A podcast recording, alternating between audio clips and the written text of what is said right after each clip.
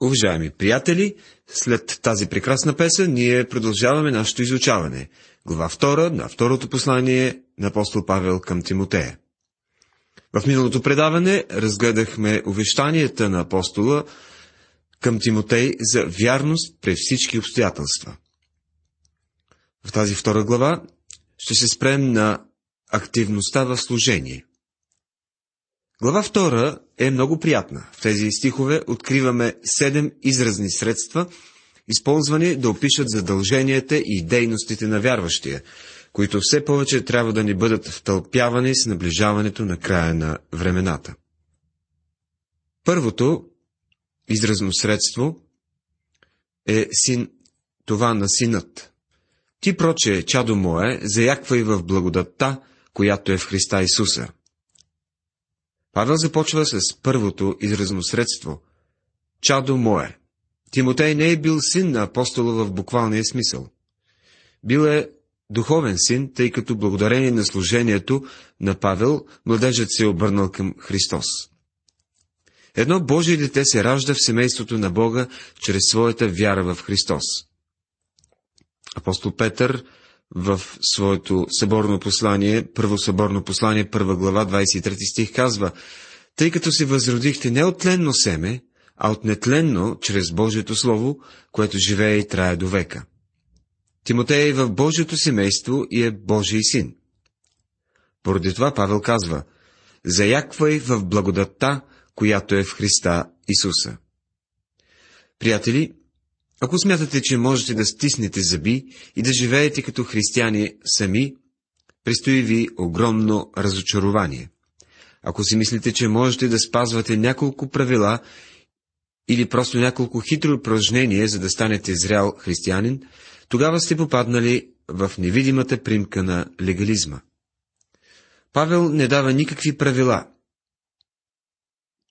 В Новия завет няма правила за това как Божието дете трябва да живее. Ние сме спасени по благодат и сега трябва да живеем чрез благодатта на Бога, да ставаме по-силни и по-здрави в тази благодат. Ние имаме един небесен Отец и всеки ден се налага да се осланяме на Неговата благодат. Когато нещата тук се объркат, аз заставам пред Него в молитва. Когато се провалям в нещо, не хуквам да бягам от него. Открих, че когато съм далеч от моя небесен отец, наказанието, което ми налага, е много по-болезнено. Не искам да се озова близо до върха на пръчката, която боли, свисти и боли най-много. Вместо това, трябва да предпочитам да идвам по-близо до него и колкото съм по-близо, толкова по-малко боли. Аз съм син на своя небесен отец. Това е едно прекрасно изразно средство. Някои казват, аз не правя това, но следвам тези и тези правила. Такива хора твърде слабо познават Божията благодат. Те се опитват да живеят със собствени сили. Павел казва, заяквай в благодата, която е в Христа Исуса. И каквото се чуло от мене при много свидетели, това предай на верни човеци, които са способни и други да научат. Второ послание към Тимотея, втора глава, втори стих. Павел е бил силно загрижен за бъдещето. Той се притеснява точно както и ние, за това дали ще има други хора, които да проповядват и получават Божието Слово. Понякога развиваме комплекса на Илия. И когато пастирите имат проблеми и срещат неразбиране, често се случва да извикат като Илия. О, Господи, само аз останах. Но винаги откриваме, че не сме били прави. Ние виждаме как Господ издига тук и там млади проповедници, които отстояват Божието име. А за по-възрастните това е по-голяма грижа да се намерят млади мъже, които да бъдат верни в проповядване на Словото Божие. Затова и Павел увещава Тимотей да предаде нещата, на които го е учил на верни човеци, които са способни и други да научат. А Бог ще издигне хора с дарбата да получават, и това е начинът му на действие и в наши дни. Като Божии синове, ние трябва да сме загрижени за делата на нашия Отец. В своето човешко естество, още като момче, Господ Исус каза. Не знаете ли, че трябва да се намеря около дома на отца ми? Евангелие от Лука, 2 глава, 49 стих. Сега аз съм станал Божий син, не е като Господ Исус, но съм син на Бога чрез вяра в Христос. Йоанн в първата глава на своето Евангелие 12 стих казва, на уния, които го приеха, даде право да станат Божии чеда, сирич на тие, които вярват в Неговото име. И сега, след като вече съм станал Божий син, аз съм загрижен за делата на моя Отец.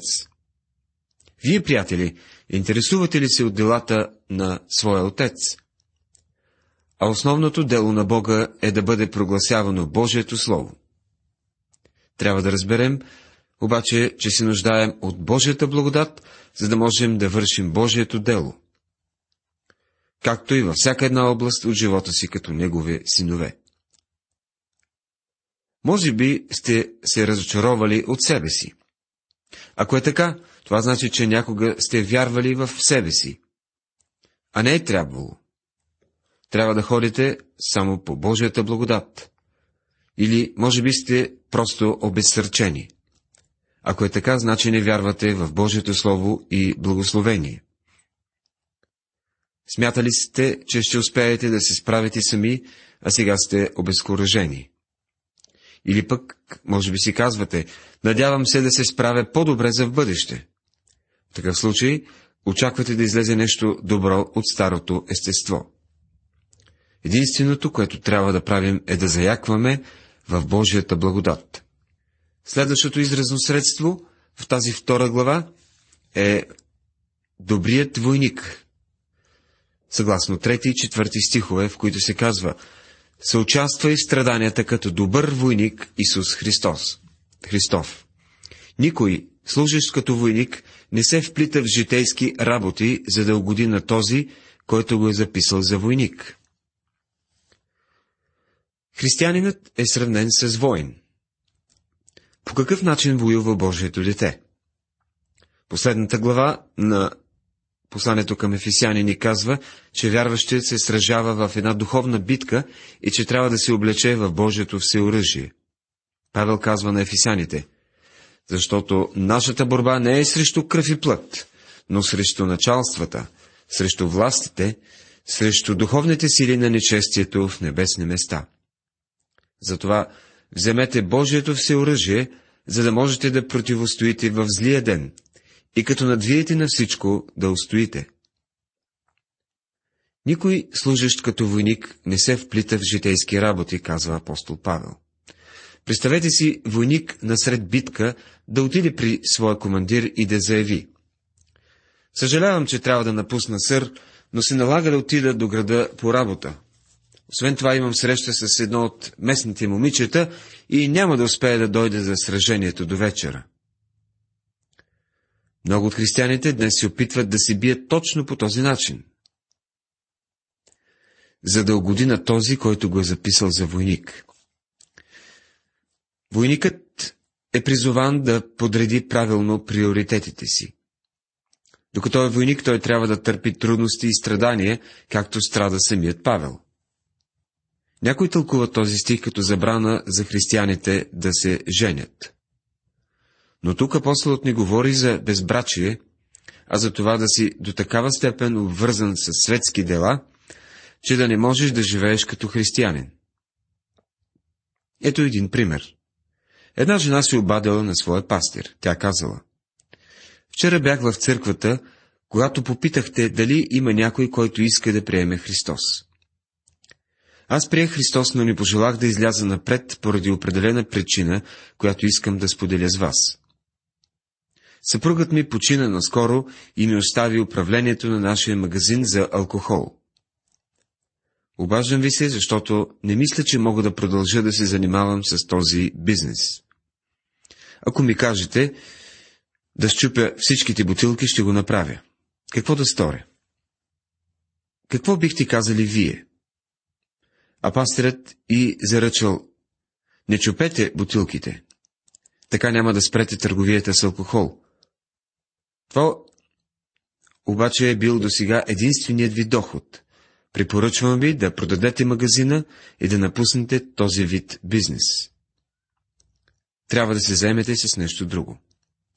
Така по този начин ние не трябва да се обвързваме с нещата от този свят, които ни теглят надолу. Божието дете трябва да осъзнава, че е войник. Трябва да сме наясни, че християнският живот не е детска площадка, а бойно поле. То е бойно поле, където битки се печелят и губят. Защото около нас се води истинска духовна война. В петия стих намираме третото изразно средство – атлета. И ако се подвизава някой в игрите, не се увенчава, ако не се е подвизавал законно. Тук апостол Павел сравнява християнския живот с атлет. Подвизаването се отнася до състезаването в игрите. Спортистът иска да спечели и прави всичко възможно да стане победител. Някой бе изразил много точно. Единствените упражнения, които някои християни правят, е да се впускат в прибързани заключения, да подхлъзват приятелите си, да избягват отговорности и да насилват късмета си. Не за такива упражнения говори тук апостолът. Той оприличава християнския живот на състезание и казва следното. Спускам се към прицелната точка за наградата на горното от Бога призвание в Христа Исуса. Послание към филипяните, 3 глава, 14 стих. Апостол Павел казва още, че иска да държи тялото си под контрол. Неговата цел е да участва в християнското състезание по такъв начин, че оня, който е застанал в края на състезанието, Господ Исус, да може да го награди и да каже «Хубаво, добри и верни слуго». Божието дете трябва да се подвизава, т.е. да участва с намерение да спечели състезанието. Всеки един трябва да разбира тази истина. Освен това, трябва да се състезава законно. С други думи, трябва да играе според правилата. Няма пряк път към християнския живот. Някои смятат, че християнството се свежда до кратки курсове или семинари с правила и наредби. Бог ни е дал цели 66 книги, всяка от които е от голямо значение. Нужно е да възприемем цялата картина, за да схванем мисълта на Божието Слово. Трябва да изучаваме цялата Библия, един състезател не може да пропусне някой друг завой по пътя си. Ние трябва да състезаваме съвсем по правилата. Същото трябва да направи Божието дете. Ако искате да спечелите, не можете да се втурвате към целта напряко. Нека да видим някои от правилата, свързани с християнското служение. Християнина трябва да се упражнява в самодисциплина съгласно първо послание към Коринтини, 9 глава, 27 стих. Той не трябва да използва плътски оръжия, а духовни. Второ послание към Коринтини, 10 глава, 4 стих. Освен това, трябва да се пази чист. И не трябва да бъде избухлив и раздразнителен, а търпелив. Някой беше казал, един човек, който е християнин само през свободното си време, представлява противоречие. Целият живот на вярващия трябва да бъде едно напрегнато усилие да живее по-християнски, във всеки момент и във всяка сфера на новият живот. Следващото или четвърто описание на християнина е като земеделец. Само трудещият се земеделец трябва пръв да вкуси от плодовете. Второ послание към Тимотея, втора глава, 6 стих човек, който обработва земята и сее семето на Божието Слово. Днес много се говори за това, как трябва да поставяме снопове в нозете на Христос. Образно казано, разбира се. Определено се надявам да можем да сложим по някой друг сноп в нозете му, но преди това трябва да се захванем с обработката и сеидбата. Едва след като земеделецът е направил това, ще може да пожене реколта. Божието Слово трябва да се сее и то пълното Божие Слово. преди да може да има жътва.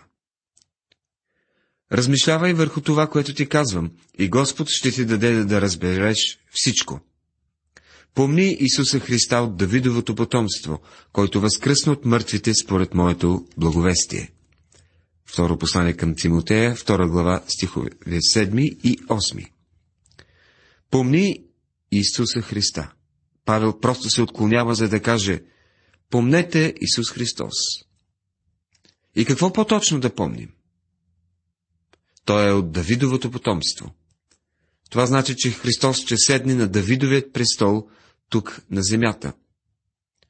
Освен това, той възкръсна от мъртвите според моето благовестие, казва апостолът. Благовестието е на Павел, защото той го проповядва.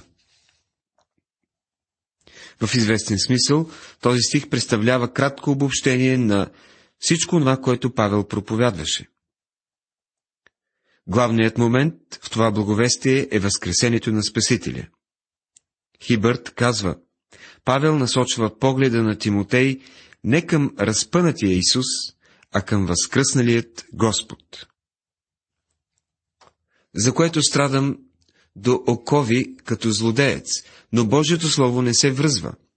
Затова аз всичко издържам заради избраните, за да получат и те спасението, което е в Христа Исуса, заедно с вечна слава.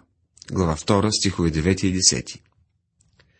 За което страдам до окови, казва той. Може да имате трудности и да страдате, ако отстоявате Божието Слово. Павел страда до окови като злодеец. Той е бил в затвора заради това, че проповядва Божието Слово но това слово не се връзва. Макар и в окови, той открива, че Божието Слово продължава да се разпространява из римския свят. Дори и начало с един луд Цезар, един диктатор на всички диктатори, който затваря и затваря и Павел, за да го накара да млъкне, Божието Слово не може да бъде спряно. Благодаря на Бога, че и днес то продължава да се разпространява по света. Вярно е това слово, защото ако сме умрели с него, то ще и да живеем с него. Глава 2, стих 11. Кога умряхме с него? Когато той умря преди 2000 години. Когато дойдем при Христос и го приемем за свой Спасител. Неговата смърт става и наша смърт. Ние се отъждествяваме с Него и биваме възкресени заедно с Него към нов живот. Това означава, че точно този ден Той желая да живее своя живот чрез нас по силата на Святия Дух. Ако стоим, то ще и да царуваме с Него. Ако се отричаме от Него, и Той ще се отрече от нас. Глава 2, стих 12 Някои богослови са на мнение, че не всички вярващи ще царуват с Него. Те смятат, че този стих свежда избора само до онези, които са страдали за него. Наистина, бих се чувствал неловко да ме поставят на едно ниво с апостол Павел в небето, защото не съм страдал като него. Сигурно постоянно ще се извинявам за това, че са ме сложили рамо до рамо с него. В Римската империя по времето на Павел много християни са станали мъченици – според Фокс, който смята, че това са били около 5 милиона, и само защото са се отказали да се отрекат от Христос. Ако се отричаме от Него, и Той ще се отрече от нас. Това са силни думи. Но Той ни посочва, че Павел е убеден в едно. Вярата без дела е мъртва. Така че Павел и Яков никога не са, се, не са си противоречали. Яков говори за делата на вярата, а Павел казва, че истинската вяра ще произведе дела. Ако сме неверни, той верен остава, защото не може да се отрече от себе си. Бог не може да се отрече от себе си. Той не може да приеме за истински някой, който е лъжлив. Затова Христос по такъв начин осъди религиозните управници на своето време. Един пастир от една друга църква, друга деноминация, писа, че оценява нашето служение и предаване и препоръчва на своите хора това предаване. И макар да не сме съгласни с всички възгледи, които имаме, ние сме едно.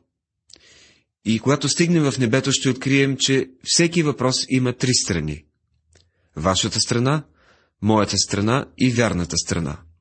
Може би Господ ще трябва да поправи всички ни. Важното е обаче, че ние не сме длъжни да сме съгласни с всичко, след като сме единодушни за най-важните. И точно така трябва да бъде. Не трябва да прехосваме много време да се опитваме да коригираме другите. Вместо това по-добре да застанем на положителната страна и да се наслаждаваме на общение един с друг в благовестието. Уважаеми приятели, тази вечер в нашето предаване изучавахме глава 2, в която апостолът съветва Тимотей да бъде активен в служение на Бога. Останалата част от глава 2 ще разгледаме в следващото предаване. Бог да ви благослови!